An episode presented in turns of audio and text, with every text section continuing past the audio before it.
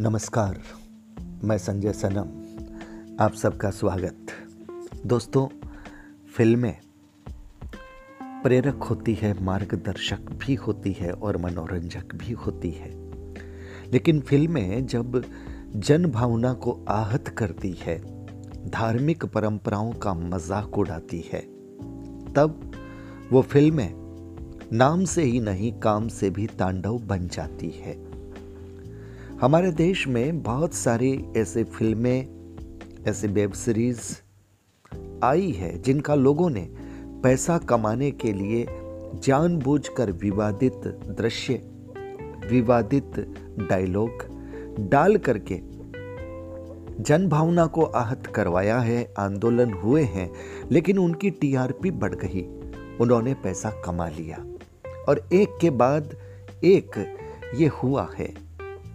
अभी हाल ही के दिनों में कुछ वर्ष पहले पीके आई थी।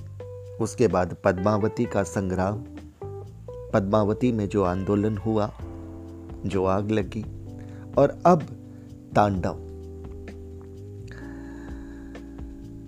कहने को ये, नारद जी और महादेव के बीच का संवाद, लेकिन नारद जी के जो सवाल राम जी को बीच में लाकर के जो कंपटीशन कराने की कोशिश, महादेव और राम के बीच, और उसके बाद राजनीति पर तंज करने की कोशिश में, सरकार पर तंज करने की कोशिश में ये लोग, ये भूल गए कि अगर सरकार पर तंज करना है, व्यवस्था पर तंज करना है तो आपके पास विकल्प और भी बहुत हैं। हिंदू देवी देवताओं को माध्यम बनाकर, उनको पात्र बनाकर, आप भूखमरी, सामंतवाद, इनकी बात कर रहे हैं। तो क्या यह इस देश के करोड़ों लोगों की आस्थाओं का अपमान नहीं है? बात हिंदू और मुसलमान की नहीं होती। मैं उसका ज़िक्र नहीं करूँगा कि इस वेब सीरीज़ का कथा लेखक कौन है? जिन्होंने अभिनय किया वो कौन है? क्योंकि कला कभी मज़हब नहीं देखती। हिंदू कलाकार हो सकता है, मुस्लिम कलाकार हो सकता है। लेकिन कम से कम ये तो देखा जाता है, जब कोई पटकथा लिखी जाती है, जब कोई निर्माता कोई वेब सीरीज़ या किसी फ़िल्म का निर्माण करता है तो उसे उस पटकथा को हर एंगल से देखना होता है कि यह पटकथा समाज के सामने, देश के सामने क्या संदेश दे रही है। इस पटकथा से हमारे धार्मिक सहिष्णुता, हमारा धार्मिक सद्भाव, चूँकि यह भारत देश है, इसमें न जाने कितनी संस्कृतियाँ हैं, कितने संप्रदाय हैं, कितनी जातियाँ हैं, कितनी भाषाएँ हैं, सबको साथ में लेकर के सबको समाहित करके चलना होता है और सबका सम्मान करना होता है, तभी ये भारत बनता है। लेकिन ये एक साजिश है। इन्होंने नाम रखा है तांडव।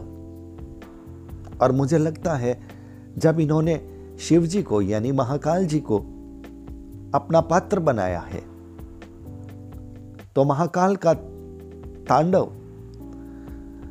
को उन्होंने अपने वेब सीरीज़ का टाइटल बनाया है।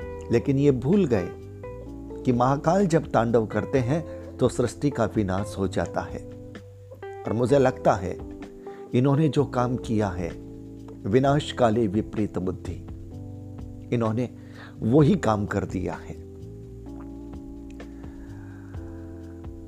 सवाल यह है कि ये लोग कब तक पैसा कमाने के लिए ऐसी ओछी हरकतें करते रहेंगे?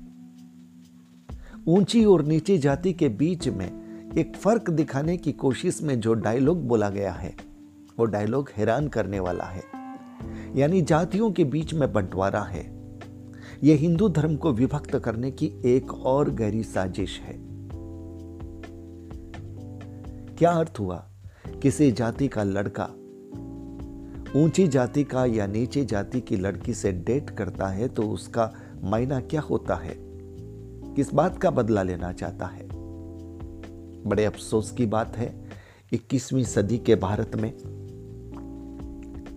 आग लगाने की साजिश करने वाले लोग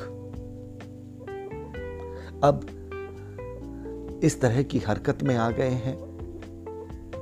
कभी धर्म को बीच में ला करके कभी संप्रदाय को बीच में ला करके कभी देवी देवताओं को बीच में ला करके और कभी जातियों को बीच में ला करके आखिर ये कब तक चलेगा? और सिर्फ़ वेब सीरीज़ को रोकना, प्रतिबंधित करना या एफआईआर करना ही मुझे नहीं लगता कि ये स्थायी समाधान है। इस देश में एक ऐसा कानून बनना चाहिए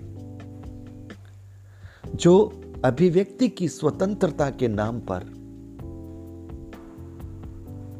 इस देश के लोगों की धार्मिक सांस्कृतिक, सामाजिक मान्यताओं के साथ खिलवाड़ कर रहा हो। इस देश का संविधान आपको अभिव्यक्ति की स्वतंत्रता देता है, लेकिन उस स्वतंत्रता का अतिक्रमण करने की स्वतंत्रता नहीं देता। और ये लोग जो कर रहे हैं, ये लोग स्वतंत्रता की सीमा रेखा का अतिक्रमण कर रहे हैं। उसकी लक्ष्मण रेखा का अतिक्रमण कर रहे हैं। योगी जी की सरकार ने जो कड़क फैसला लिया, उसके बाद ये वेब सीरीज़ के निर्माता, निर्देशक, कलाकार सब घुटनों पर आ गए हैं। पर सवाल ये नहीं है कि ये घुटनों पर आ जाएँगे, हाथ जोड़ लेंगे, माफ़ी मांग लेंगे, लेकिन इन्होंने अपना मकसद पूरा कर लिया। ये धन कमाने के लिए इन्होंने ऐसा किया था। इनको कोई अर्थ नहीं कि समाज में चाहे आग लगे। इनको कोई अर्थ नहीं कि इस देश के लाखों करोड़ों लोगों की आस्थाओं पर प्रहार हो। इन्हें पैसा कमाना है। और पैसा कमाने के लिए इनको हिंदू देवी देवता या किसी मज़हब या किसी जाति का उपयोग करने में कोई संकोच नहीं होता। और ये हिंदू देवी देवताओं के साथ बहुत आसानी से करते हैं। ये काम मुस्लिम समाज के लोगों के साथ ये लोग नहीं करते। उनकी परंपराओं के साथ नहीं करते और नहीं करना चाहिए, क्यों करेंगे? हम तो ये कहते हैं कि किसी भी धर्म, किसी भी संप्रदाय, किसी भी जाति की जो परंपराएँ हैं, जो मान्यताएँ हैं, उनके साथ खिलवाड़ नहीं होना चाहिए। फिर वो चाहे हिंदू हो, वो चाहे मुसलमान हो। लेकिन वो वहाँ पर ये कोशिश नहीं करते, एक बार वहाँ पर कर लेते तो शायद वो सदा के लिए भूल जाते। ये जानते हैं। उदारवादी और आक्रामक होने का बीच का जो फ़र्क है और इसका ये लाभ उठाते हैं। इन लोगों को बैन करना चाहिए। इन लोगों की किसी भी फ़िल्म, किसी भी वेब सीरीज़, इनकी कला की कोई भी चीज़, उसको लोग कभी न देखें। एफआईआर हो, गिरफ्तारी हो ये सीमित समय की बात है। वो फिर छूट भी जाएँगे। लेकिन इनको ऐसा दंड मिलना चाहिए कि ये कभी कला के क्षेत्र में काम करने के लायक नहीं रहे। एक अच्छी खबर यह आई कि पाकिस्तान में भी इस वेब सीरीज़ के खिलाफ आवाज़ उठी है। ट्विटर हैंडल पर कुछ मुस्लिम भाइयों ने इस वेब सीरीज़ पर हिंदू देवी देवताओं के अपमान की निंदा की है और कहा है कि भारत में मोदी सरकार है, वो इनका फैसला करेगी, इन्हें दंडित करेगी। बहुत अच्छी बात है। हमारे पड़ोसी देश में भी जागरूक, बौद्धिक, समझदार मुस्लिम भाई हैं। हम स्वागत करते हैं। हाँ हमारे देश के मुस्लिम संगठनों से भी हम अपेक्षा करते हैं कि जोरदार आपत्ति हो, जोरदार विरोध हो, क्योंकि ये धार्मिक सद्भावना का मामला भी है, संभाव का मामला है। और जब कभी किसी दूसरे मज़हब पर भी कोई बात हो तो हिंदू या अन्य लोग हैं, वो भी आपत्ति करें। कुल मिलाकर हम एक ऐसा संदेश दें कि इस देश में किसी भी धर्म, किसी भी जाति, किसी भी संप्रदाय, किसी भी भाषा की परंपरा, परिपाटी, उनके आदर्श, उनकी मान्यताओं के साथ खिलवाड़ करने की इजाज़त कभी भी किसी को भी नहीं दी जाएगी। वो चाहे हिंदू हो, वो चाहे मुसलमान हो, वो चाहे कोई और हो। कानून सख्त बने और सबसे बड़ी बात है कि सेंसर ऐसी वेब सीरीज़ हो क्यों जाती है? वहीं पर इनको रोक दिया जाना चाहिए।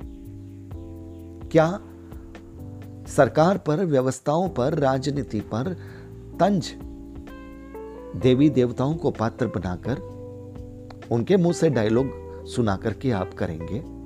आपके पास और कोई विकल्प नहीं है। हास्यास्पद बात है। व्यवस्थाओं पर तंज करना है। आप किसी भी धर्म के जो देवी देवता हैं या महापुरुष हैं, उनको पात्र बना करके आप ऐसा नहीं कर सकते, आपको ऐसा नहीं करना चाहिए। लेकिन बात साफ़ है, पैसा कमाने का अभियान है, क्योंकि जो चीज़ जितनी विवादित होती है, उसको फिर विज्ञापन करने की दरकार नहीं पड़ती। उसका टीआरपी खुद बढ़ता है और क्यूरिसिटी से, लोग उत्सुकता से उसे जानबूझ करके देखते हैं, नहीं देखने वाले भी देखते हैं। तो सबसे पहली तो मेरी अपील है कि वेब सीरीज़ में क्या हुआ, क्या कहा गया, ये न्यूज़ से जान लीजिए। देखने की ज़रूरत नहीं है। इनका टीआरपी नहीं बढ़ाना है। इनके पास धन नहीं आना चाहिए। मैं सभी से अपील कर रहा हूँ हिंदू भाइयों से भी, मुस्लिम भाइयों से भी और हमारे जो दूसरे भाई हैं, अन्य जाति धर्मों के, उनसे भी। हमें इस वक्त एक संदेश देना है एकजुटता के साथ। तभी हम कामयाब होंगे, ऐसे लोगों के खिलाफ सख्त कार्रवाई करने के लिए। देखिए, कानूनी कार्रवाई, मैं फिर कहूँगा, एक सीमित अवधि होती है। वो बेल भी ले लेंगे, जमानत पर भी आ जाएँगे और फिर शुरू कर देंगे। लेकिन अगर आप उनको बैन कर देंगे पूरी तरह से कि ये उनकी आखिरी वेब सीरीज़ हो जाए, ये उनकी आखिरी फ़िल्म हो जाए। उसके बाद वो फ़िल्म करने के, वेब सीरीज़ करने के लायक ही नहीं रहे, क्योंकि उन्हें पता चल जाए कि अब इस देश के लोग उन्हें देखेंगे तक नहीं। निर्माता निर्देशकों को यह पता चल जाए कि इन लोगों को लेने से फिर उनका माल बिकेगा ही नहीं। तो दोस्तों सख्त से सख्त कार्रवाई हो, सरकार की तरफ़ से भी हो, सेंसर बोर्ड की तरफ़ से भी हो, और जिस वेबसाइट पर लगी है, उस वेबसाइट पर भी जैसे खबर है कि सरकार ने उनसे सवाल पूछा है। लेकिन सबसे बड़ी बात यह है कि हम सबको जागरूक होना पड़ेगा। इसे देखना नहीं है, इसे सुनना नहीं है। जो खबर के माध्यम से हमें पता चल रहा है, बस वो ही काफ़ी है। हमें इसकी टीआरपी नहीं बढ़ानी है। सरकारें, राज्य सरकारें अपनी तरफ़ से कार्रवाई कर रही है। केंद्र सरकार अपनी तरफ़ से सख्त कार्रवाई करे और पूरे देश की जनता का भी दायित्व बनता है कि ऐसे प्रसंगों को हमेशा के लिए रोके, वो किसी भी धर्म के खिलाफ क्यों ना हो। हम इसकी इजाज़त नहीं दे सकते। हमें सबको सामूहिक रूप से इसका विरोध करना होगा, इसको बैन करना होगा। बहुत बहुत आभार। नमस्कार, अगर आप मेरे चैनल पर नए आए हैं तो सब्सक्राइब करना मत भूलिएगा, बेल बटन को दबा दीजिएगा, और आप अगर चाहें तो डिजिटल फ़र्स्ट न्यूज़ को ज्वाइन भी कर सकते हैं। बहुत बहुत आभार, नमस्कार।